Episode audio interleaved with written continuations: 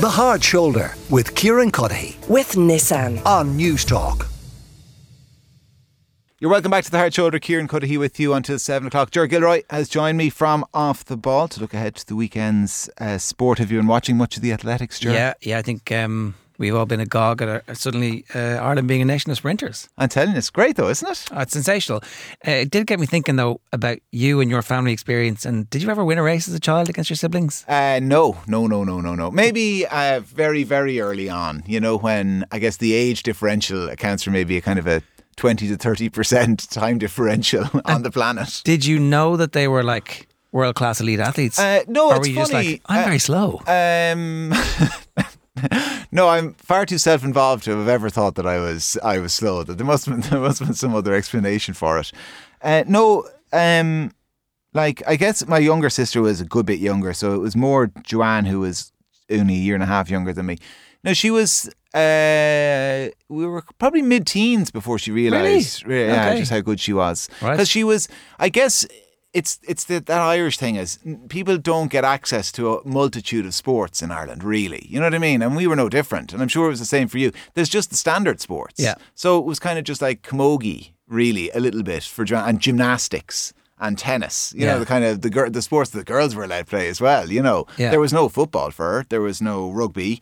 Uh, there was hockey then when she got to school, and it was actually only in secondary school that uh, they discovered how that fast they she just was. yeah, and it was actually doing a long jump or triple jump first or something Right. like that. You know, at, at a sports day, and one of the teachers just says, oh, "You should actually go up and do the long jump up in Kilkenny City Harriers," and then they were Right. like, "Actually, just forget the jumping bit, just keep running, and then turn four times and get back to where you started." Right. and that's your best event. okay.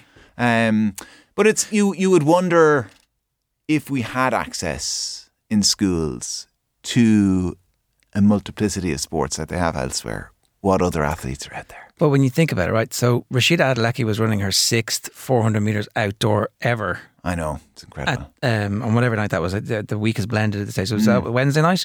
And she's basically been a 60 meter, 100 meter, and then 200 meter, and then just started to do the 400 this year. So, like, even within a high performance environment like that, sometimes you don't discover what you're really good at until um, you're forced to. But I do think that, like, this uh, sometimes when big major events like this happen, we have conversations on shows like this for a week and then it kind of disappears again. And you don't really get to find out which of the kids could have been elite athletes in different sports.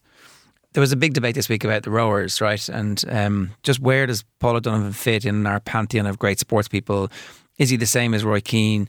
Is he the same as our great cyclists? Is he better than them? Is he better than a golfer who has won multiple majors on the world stage? And it's very hard, right? But I guess the point I'm making is that we don't know how many other great rowers we have because how many people actually get the opportunity to get into a boat, and we don't know. He he he he is clearly very driven and um, is absolutely sensational. So I'm not in any way diminishing that, but maybe some of our rugby players could be. You know, is is Josh van der Flier? He might be a bit too tall to be in a boat, but we we, we You- produce a lot of you cannot watch the field events and not think that we have incredible field athletes playing rugby. I mean, what what do you need to be a good shot putter, discus thrower, or hammer thrower, or javelin? Well, forget the javelin. Those three for a moment. Uh, you need to be physically big, powerful, and really fast and light on your feet. I mean, we're, we're talking. I'm describing uh, an international front row rugby player, basically. Yeah. Um, like I wouldn't be terribly surprised to learn that uh, in a in an alternative universe, Cian Healy was a three time gold medalist or silver medalist Yeah. in the shot put. Yeah. You just wouldn't be. You can see the expl- explosiveness there and the, the body type for it. And I like look um, if that's a conversation that comes off the back of the sprinters, um, and their ability to reach world class level, then we should have those conversations. I, I think sometimes, and it's kind of a, a theme that we're coming back to weekly here, that the big sports are suspicious of investment in the other sports because Yeah. it's protecting them from not having to do those other sports and not having to train coaches to um, become experts in sprinting or throwing or whatever it is, even though they'd actually benefit from that. Like Yeah. all the sports, if we as a country decided that we were going to spend the next 15 years just developing people who could run faster, like speed is, is going to be our in our DNA, it would benefit our rugby team, it would benefit our Gaelic football teams, it would benefit our soccer Yeah. teams. But But it's I there's always going to be sports as well that are you know that not everyone would have access to. You know, we're not going to get every kid in the country show jumping in primary school. You know what I mean? Or doing dressage, or Fair enough. necessarily even rowing, because there's not going to be access to the uh, water. You know, you could get more. But I just think, and I know I'm biased maybe when it comes to athletics or something, but we just we really lack municipal sports facilities in this country. It's a, such a bugbear of mine, and because we keep investing in individual sports. yeah, but We how- keep giving money to the local GAA and the local Yeah. rugby clubs, whereas less so the soccer clubs. Whereas you know any any kid in France in a, a sizable town, not even city, I'm talking like kind of any sizable town will have an athletics track that they will have run on. Like most kids in Ireland will not run on an athletics track, possibly ever. No. You know, a school sports day that might be it. Uh, well, I mean, I, I don't think I ever ran in a, in a Yeah, we ran around James's Park. It's a kind of a, a, a field owned by the Kenny Agricultural Society Yeah. for sports days.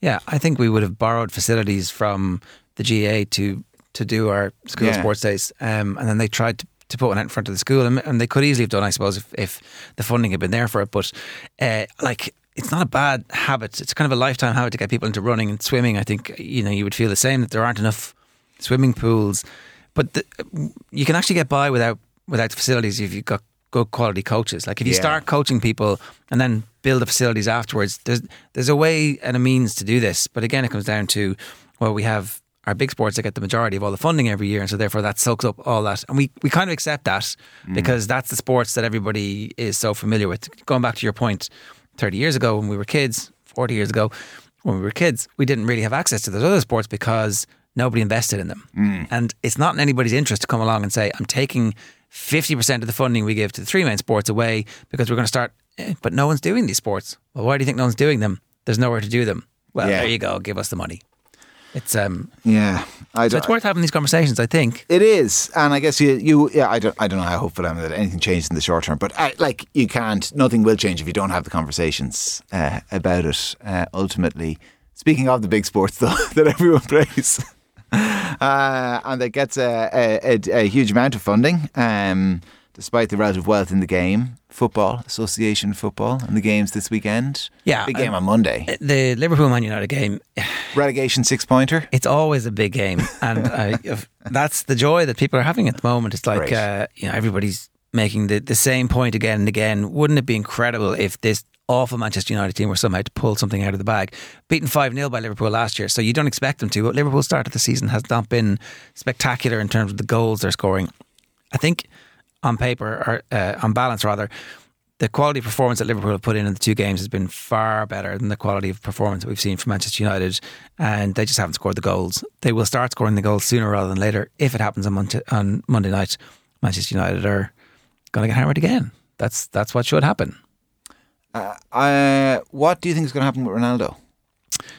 I think they're going to terminate his contract before the end of the transfer deadline, and they're going to let him go. And what does that mean? They pay him off, is it? Or Uh, yeah, or they come to an arrangement and say you can go. So I think what it would mean is, in, in legal terms, you're the lawyer.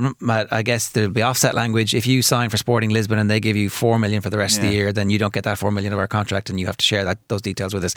That would be the the uh, amicable thing to do. Um, I don't think he wants to stay. I don't think they want him to stay.